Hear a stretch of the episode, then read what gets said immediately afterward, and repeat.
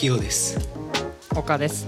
この番組はさまざまな文化をつなげるミックスマスターであるナビゲーター岡石垣陽が毎週好きな作品を持ち寄り楽しく議論をしていくポッドキャストです。えー、こんにちは。こんにちは。なんで今回は僕がナビゲートそうだをしてるのかよね。気になるよねそこね。そう今回はいつもと違う特別会でオッカが2ヶ月前に出したアルバムのインタビューをしていこうかなと思っています。はい、えーありがとうございます。実はねあのインタビューとかでオッカーパート2については。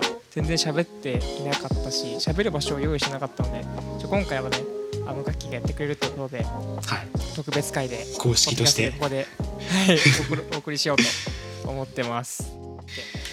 えーじゃあまず本作についての質問から始めるんですけどはい。なぜ本作はあの題名を変えずにその連番でオッカーパート1からパート2っていうふうにしたのかっていうのが気になってますねなるほど。ここれはですねなんかもともとははい「全世界」っていうアルバムを作ろうかなとはずっと思っていて、今までなんかそうやってたあのあの自分の温度メディアみたいな感じで、音源世界と物語世界をつなぐ、うん。まあ、ウェブサイトみたいなのやってて、うん。でその世界を体現するようなうん。あのアルバムを作りたかったんだけど、なんかどっちかというとその楽曲の内容が、うーん楽その物語の世界を構築するうん文体をなんか持ち合わせてなくてどっちかというとなんか自分の自己紹介の方が自己紹介っていうか今までなんかやってきたようなうん。なんか内部に引き下がって自分を追求するじゃないけどうん。なんていうんだろうそういう側面が強くてで今回はそっちの方がなんかぴったりくるんじゃないかっていう感じだったんですね。だからオッカーパート1もうん。パート1ってまあオッカー EP もうあのーまあ一番最初の駆け出しのんうんなんていうんだろう習い作っていうかそういう感じだったからうん自分のなんかそのあのこのこの世界でって言ったらあれかもしれないけど、はい。その音楽ストリーミングでちゃんと作品を出すっていう面で、あの名詞としてのねなんかエクスキュースというかなんかそういう役割を込めてつけました。なるほど。なんか聞いてみた感じ前作と比べる比べてなんか外よりも内に語りかけるような作品が多かった気がするんだけど、うんうんうんなんかやっぱりその心情の変化とかあったりする？えこれめっちゃ大きくて、なんかねあのーまあそれこそオッカー EP 最初の1作目を出してから、まあありがたいことにいろいろライブをやらせてもらってそうだね。でそこからなんかそのいろいろいヒントを得たんだけど、うん。一つはその身体性と、うん。あの理論的なものをはいはいなんかバランスを保つっていうことがすごい重要だっていうことが結構気づいてて、なんて言うんだろうな。今までなんか理論的にやってどういうふうに売れればいいとかなんかうん。なんかどういう風なアプローチをすればいいみたいなま面と、まあ、見せ方みたいなもんだよね、うん。見せ方みたいなものとうん。あと自分のなんかその感情みたいなそれこそ私小説とか小説的な自分の内容をなんかどういうバランスをつければいいんだろうっていう風に思ってたんだけど、で僕はどっちかというと、あのー頭で考える方が好きだったから、はいはい。あんまり自分のこと喋ってなかったんだよね。うん。特に今回 EP では。うん。で今回なんかその身体性を表現していくみたいな。うん。なんか内に出るものを内部に引き下がってなんか根っこにまで行ってうん。作品を作るっていうのは結構今回新しい発見ででそこのなんか気づきがあったからこそあの今回はめちゃ内内向内省的になってるのかなっていううん。のは思いますね。なるほどまあでもその内省的であってもさなんかどっか盛り上も燃え上がるようなものも感じられるアルバムだったような気もします。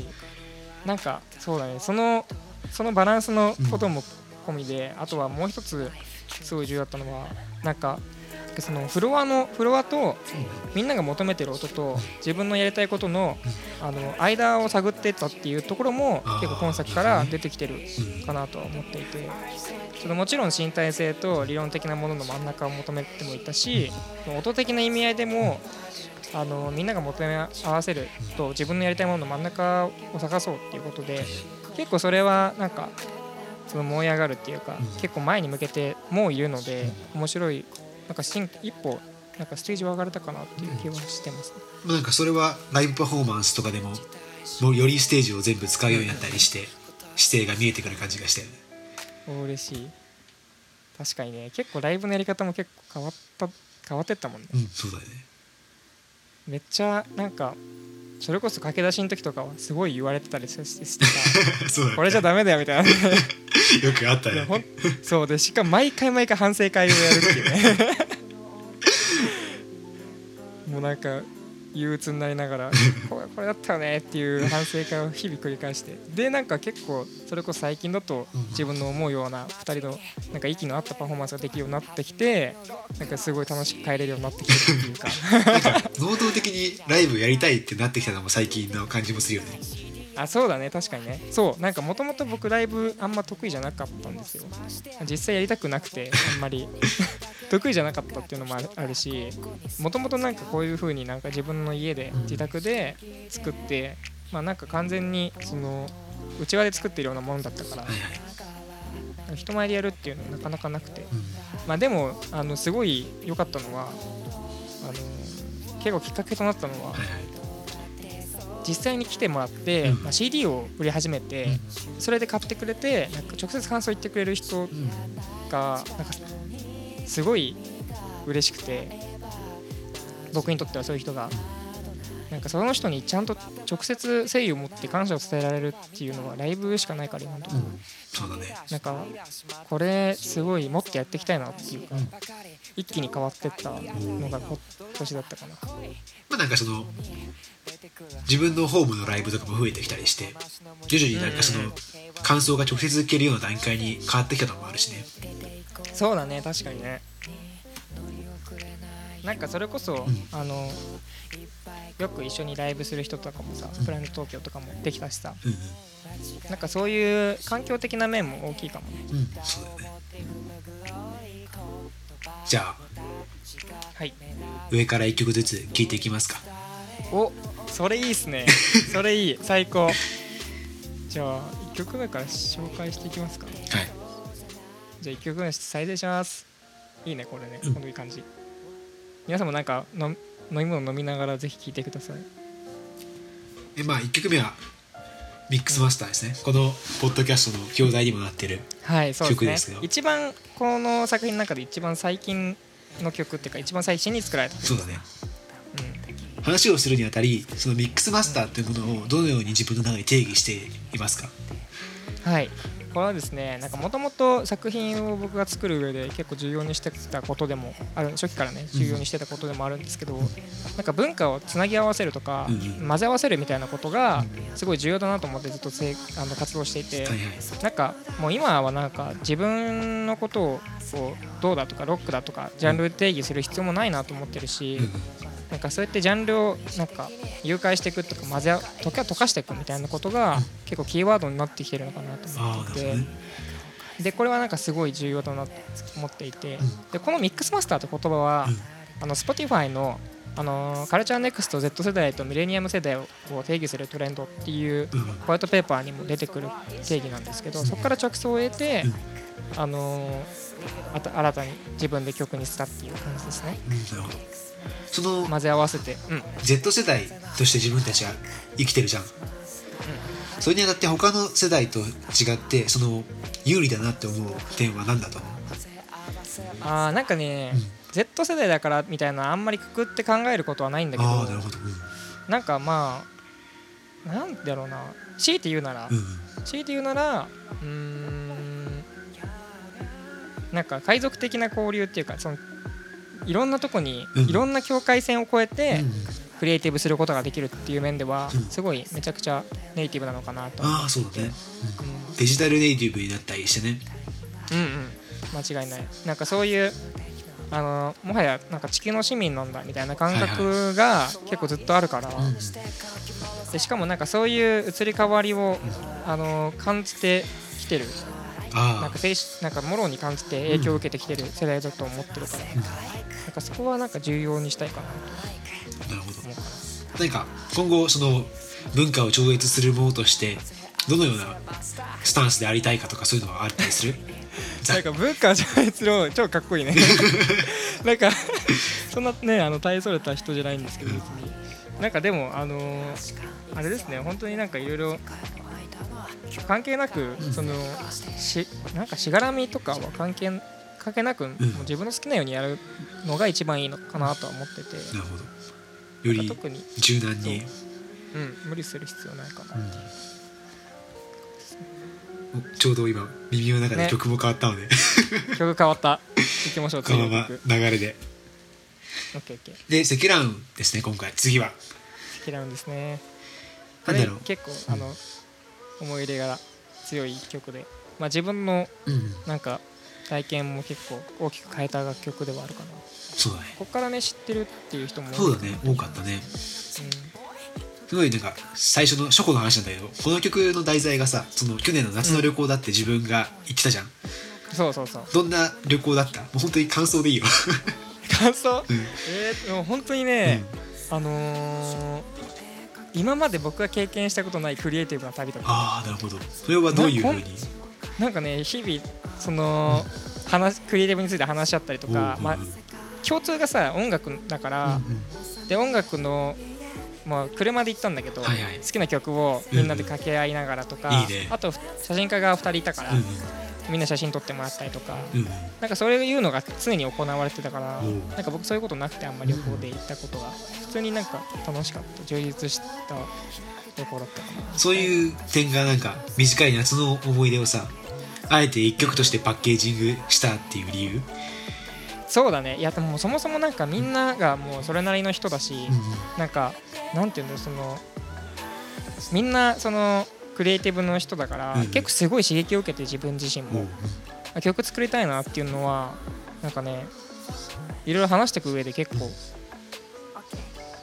刺激を受けたかも結構なんかその旅行が終わってからすぐ動き始めてたよねそうもう本当にすぐ作りたいと思ってで曲作ろうぜみたいになったんだよ。うん。でなんかでそのままその勢いでなんかこの熱っていうか情動をなくしちゃいけないなと思って勢いで書いてなんか結構さらっとっていうかうん。書けたかなっていうかさっぱりさっぱりって言ってか言い方あってんのかな。なんだろうさっきも言ってたけどさそのロジックで考える面が多いみたいな話をしてたじゃん、うんうんうん。それと違ってなんかやっぱりその熱量を感じる点が多いなと思って。やっぱりそういうのはその今思ったものを書きたいっていう気持ちが優先されたって感じ？大きかったかな。なんか、うん。まあその去年去年だっけ？去年去年のね去年の夏ぐらいね。その時めちゃくちゃハッピーだったから、うんうん。なんかあのーこんなハッピーな曲ができたっていう。なるほど。なんかそのね。聞いてた感じ？ある意味積乱雲っていう言葉自体が何か大きな目標や音楽への思いの比喩のようにも聞こえたんだけどああうん。何かこの楽曲に込めた野心とかはあったりする？なんかもともと自然にメタファーを宿していきたいなと思っていてなるほど。でそれが題材だったのが、うん。そのそれをきっかけに題材になったんだよね積乱雲っていうのが。うんなんかそこからどんどん派生していったらすごい面白いなと思っていて、はいはい。結構その自分はなんか自分嫌な思い出とか、まあ、それもいい思い出とかも全部ひっくるめて、うん。なんか抽象的にその言葉にすることがすごい多くて、うん。でその相性がなんか現実世界のなんか自然と一致することで結構うまくあの折り合いがつくことが多かったからあ今回はちょっとそのなんか暗作法でやってみようかなと思って。あなるほど。でそれ以降も結構それをあの入れたりとかしてますね。なんかまあさっきも言ったけどさ現場に行ったらこの積乱雲でオッカーを知った人とかが多いわけじゃん。うんうんうんうん。やっぱこれ以降で何か大きな進展があったりはした？あーやっぱ結構うん。大きかったかな。これがまさにアーリーノイズのトップカバーにもなったし Spotify の。うんあとはね曲の評価もすごいいただいたし、うんうん。なんかうーんやっぱねすごい思ったのねそのいい曲作ると本当に広まっていくんだなあっていうのを思ったかな。だから今まで自分の作法的にはすごい内に閉じたものが多いしうん。憂鬱なものをなんかその消化するものとしてのうん。手段手段じゃないかな。なんて言うんだろう。消化することがすごい多かったから、うん今作は今までない異色な感じでで結構そのソロの異色感が結構広い広まっていったのは結構面白かった。なるほど。一つの発見でもあったかおおらですねじゃあ次の曲に参りましょう。はい。じゃあ再生します。僕も再生しました。えっと新世界のあのネットのページにも書いてあったけど、その夏の青い空に広がる積乱雲は時としてその雷雲に代わり雷を落とすような感じの文章を書いてあったと思うんだけど、うん。なんでその積乱雲のような楽しかった時の時間とその傀儡都市のような悪の一面のあるようなものをひとくくりにしてうん。うんまとめたのかっていうのが気になった。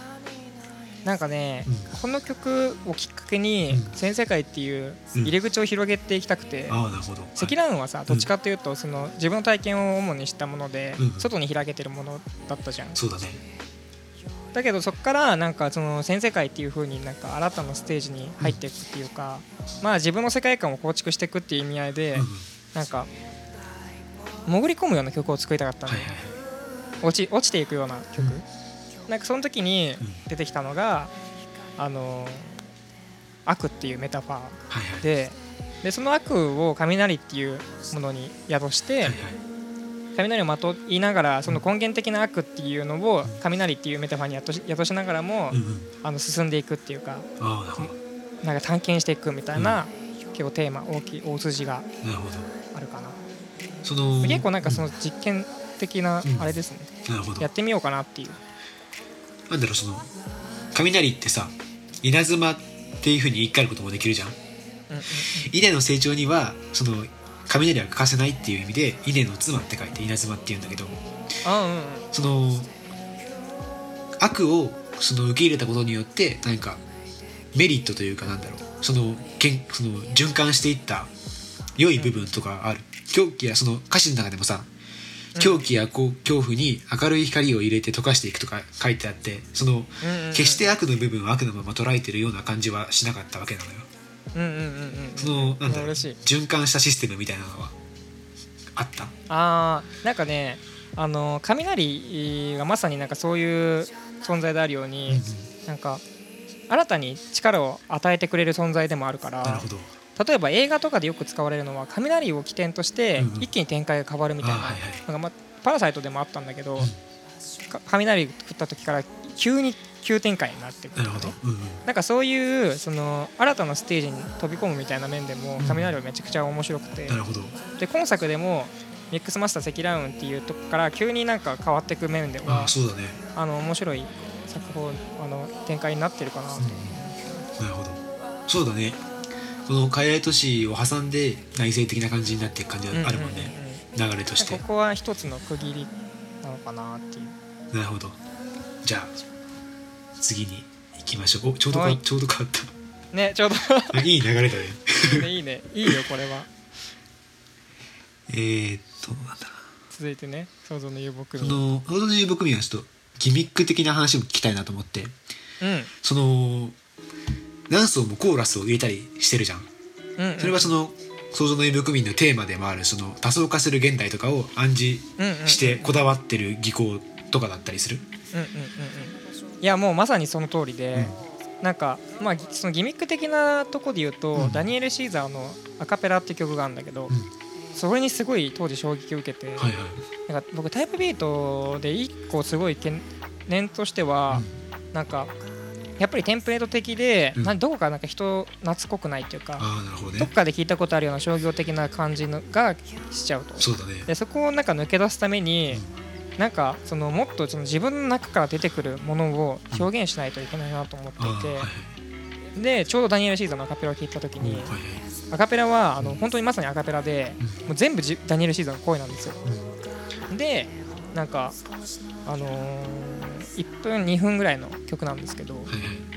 アカペラプラスメロディーで、うこんなになんか声を使って身体性を用いて楽曲を作るってことできるんだと思ってめっちゃそこから感化されて、今回の「想像の遊牧民」のこのコーラスのあの作法に至ったなるほど。ここから結構チャレンジしてたかな、ああそのダンサーにもしていくっていうのも。そうそうそう。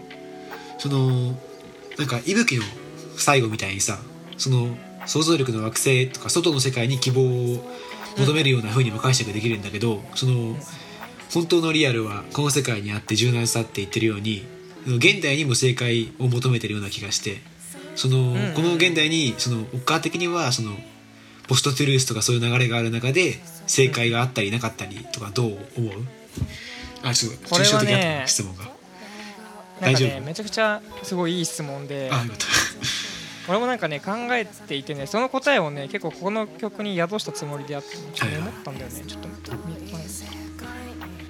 この曲では結構その多層化する現代とかポストトゥルース、まあ、フェイクニュースいろいろなその現代的な思想を織り込みながらもねうん。あの作った曲でもあってう、んえっと、傀儡都市はうんうん。なんていうんだろうな結構その潜り込んではい。あのめ迷子になってるみたいなとこが大量消費社会に対してうん。もうなんか足をすくわれてる感覚になっていくっていうか眠りに向かってる感じはあるんだけど今回の曲はどっちかというとそれになんかその反抗的になってうもうどこどこでも行ってしまえっていうあ SF の SF の世界みたいなどこのもう別の世界に行きたいよっていう風に振り切ってしまう曲なんだけどあなるほど。でも実際そんな世界はないしうんなんか物事はもうどんどん損なわれ続けてるしなんかそれを受け入れること自体が生きるってことだしなんかそういうことでうん。そういうところでうん。想像する想像するっていうかクリエイティブするっていうことがうん。重要なんじゃないかっていう。あ一回握ることによってなんか新たにその自分がそのクリエイティブする場所を見つけるっていう逆説的なアプローチにはなってなるかな。それがなんかその遊牧民っていう言葉の意味でもあるって感じ。そうそうそう。なんか移動したりとか移民移民的ななんかそういうな流れでなるほど。結構探求してるっていうイメージですね。じゃあ次に行きますか。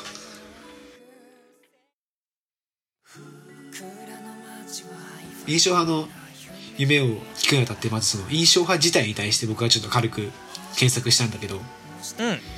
印象派自体はその19世紀の科学の発展によって触発されたその絵のスタイルらしいんだけどなんかその印象派の夢を描くにあたってなんか触発されたものとかあったりしますか？これは描く原因原因になったものみたいな、いやこれねずっと喋りたかったんだけどなんか僕が高校生の時に書いたあの記事があって、うん。その記事がなんかみんなは今印象派のみんな印象派だっていうななんだっけななんかそんな感じのテーマで書いたんだけど、なんか印象派画家が描いたなんかぼやけた世界っていうのが、まさになんかそのカメカメラとかに似てるなと思ってて。でインスタ映えがちょうどその時流行ってたんだよね。でインスタ映えっていう言葉に飽きつつある時期だったから、うん。なんかその次ってなんだろうっていうふうに模索したかったのよ、インスタの映えの次ってなんだろうっていう。うん。でそもそもこのなんかインスタ映えをその捉えてる僕たちって印象派画家に似てねっていう。なんかそのぼやけた世界とか、うん。なんかぼかしレンズのなんだぼかし感みたいのってうん。あのー印象派画家が描いたあのぼやけた世界と結構似てるんだよね、そうだね。なんか一時的なものを固め止めるそこでとどめる感じだもんね。そうなんかあとなんか光のなんか F 値のなんかゆが歪みっていうかなんかその緩くした感じのなんかぼやけとかさ、うん。後ろのバックのぼやぼやとかさうん。がすごい印象派っぽいなと思ってて。なんかそれはもう完全にそのタッチの話なんだけどうん。画角が似てるとかあっていうのも相まってあのーこれをテーマにしたんだけどうん。まさになんかその今すごい思ったのがなんかジャポニズムの流れが、あの今よくさシティ・ポップの再評価によって日本がよくさすごい注目されてるじゃん。うんで印象派の時もそうでうん。なんか、その浮世絵がめちゃくちゃ印象派にあーあね。あの影響を与えてるっていうのがあって、で実際なんかその浮世絵が与えた影響とかうん。うんなんか今は印象派だけじゃなくてすごいとこにたくさん波及してるからさ、ね。世界にとって。まさにジャポニズムっていう言葉が、うん。あのさ作られるようになんかなんかそういったような感じで、うん。あの日本の再評価に対して、うん。あのー後押ししたかったっていうかね。っていう意味を込めててうん。自分のなんかなんて言うんだろうなあの願いも込めて書きました。なるほど。もともとこの印象派の夢っていう題材ができてから、はい。あのー一番最初にできた歌詞が、一番最後の今のとこで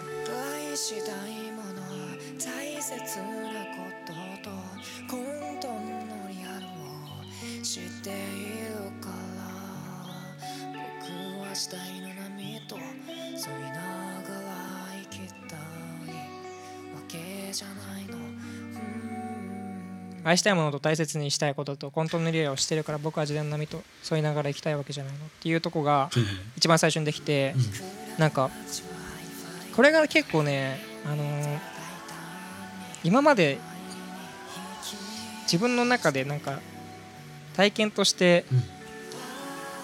純度の高い歌詞だったんだよね。自分の中で。すごいえぐり出せた歌詞で。でそれがすごい嬉しくて。うんでそこからどんどん波及して波及してったっていうか感覚で。これからここからなんかねあのー感情が一気に溢れ出るようにうん。曲が書けたっていう感じですね。なんかそのその感じはその曲を歌い上げるような歌だったじゃん、うんうんうん。そういうのにも現れてるよね。そうだね確かに。なんか最後の急にエモくなる展開とかうんうん。なんかそれはすごい意識したかなっていうか。そのここから一番最後のさこの決別のテーマができた時に、うん。その自然の波と沿いながら行きたいわけじゃないっていう決別のテーマができた時から、うん。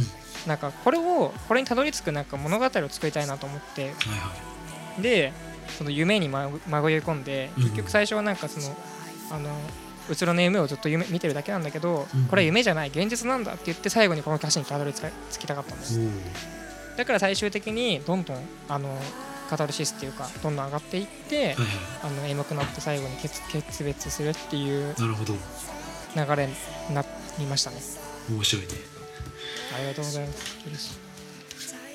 あとはあの、すごい一番最初の一番最初っていうか初期にやってたシティシティでもあったんだけどはいはい。森となんかあの森とその人口の関係を記号的に表すっていう作法をやっててはいはい。例えばなんか自分たちの性格とかをその獣獣とかその森の存在に対してメタファーを破すことによってなるほど。あの抽象化させるっていうなるほど。作法をとっていてうん例えば、まあ、森が日が森は日が暮れ取り巻く獣たちにとらわれないように夢を見てる。この街を追ってる者はうつろの夢のようだとかね。はいはい。この辺も結構そういうのを意識しながら書いてたりしますそうだよね。最初はそのシティシティ2のつもりで書いてたもんね。そうそう。パート2で作りたくてシティシティの。うん。でそこからなんかどんどんあのー今回のその決別のテーマも出てきて。なるほど。シティシティじゃないなと。なるほど。それで今回の題名になったと。そうそうっていう感じですね。まあ最後の方の質問になっちゃうんだけど。うん。なんかこの作品を出すことによってなんか次のステップを意識してるような気もしたんだけど今後どんな楽曲を出していきたいですか？まあ、まずは、うん。あのーちゃんと物語を構築させる文体を身につけたいっていうのがあってなるほど。今回もなんかそのそのそのためのなんか習い作っていうものだし、あのー最終的にはうん。なんか自分の伝えたい倫理観とか正しいと思うことをうん。物語に変換して、うんあのー多くの人に聞いてもらえたらなっていうのは思っていて。なるほど。それはねちょっといずれか、まあ、アルバムでも EP でもいいけど、うん。ちょっとやりたいなっていう。小さな今後の野告心はね知として、そう。小さな今後まだわかんないですよ、そううんまだわかんないけどそうやりたいなっていう。野心があります。なるほど。うん。ありがとうございます。はい。こんな感じでよろしいでしょうか？良いと思います。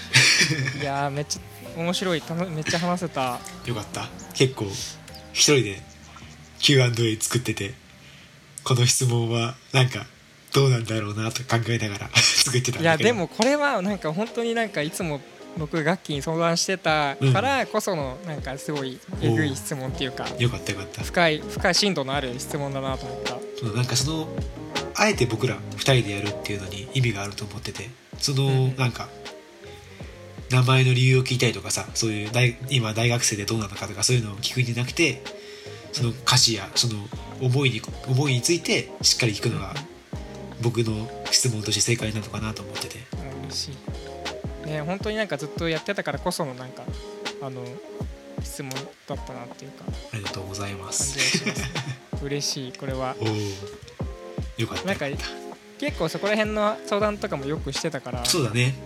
ね。なんかその僕しか聞け聞けてなかったものとかもあると思うしうん。そういうのをなんかしっかりもう一回話し直せたりとかみんなに伝えられるようにできたらいいなって思ってて。そうですね。確かに、まあ、ポッドキャストは本当にこういう超専門的なことを言う場所だと思うのでそうだね。もってこいの企画だったかなっていう。おおていう感じで、はい。えっと今回のオッカ EP の、まあ、レレビューじゃないか。インタビュー企画でした。いかがだったでしょうか？たどうだったですか？なんかねあのもちろんそのこのポッドキャストも自分の世界観を広げるうん。ツールとしてねあのいろいろ機能機能していきたいなとは思っているので、ね。今後も楽曲リリースしたらあのいろいろ語ってる場所をここで設けようかなとそう思ってます。だね。それがいいかもね。あとは皆さんのなんかコメントとかもねぜひお待ちしてます。お待ちしております。今回のあのオカ EP パート2のあれでもいいですしうん。感想は「ハッシュタグ #MMPDCT」で募集してます。はいお願いいたします。はい。あでもこの間コメントあじゃもらったよねない来たね。そういえばね。うん。あのー実はですねこの放送のあの副音声的なあの生放送をですねうん。あの常にいつも金曜日のに9時に公開してるんですけどその2時間後に YouTube で生放送をやってます。そうだね。その時にねコメントいただいたのがちょうどなんかインターネットの空間について考えるインターネット可能性について考えるっていうやつでヌルさんかな。そうだねヌルさんね。音楽の話からインドとかエストニアのインターネットを利用した政治の行政の在り方についてまで語れるなんてすごい話題の引き出しが多いと。これは万人にお勧めできるポッドキャストです。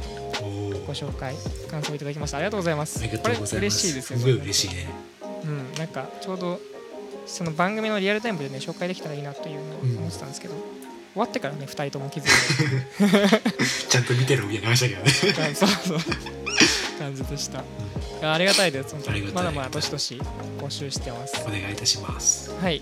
というわけでじゃあ次回はテーマは決まってないんですけどまあ毎回そまたそうそう。なんかね決めなんかいつもなんか生活していく上でこういうテーマやりたいねみたいな感じで常になんか意見交換して流動的に決まるので。そうです。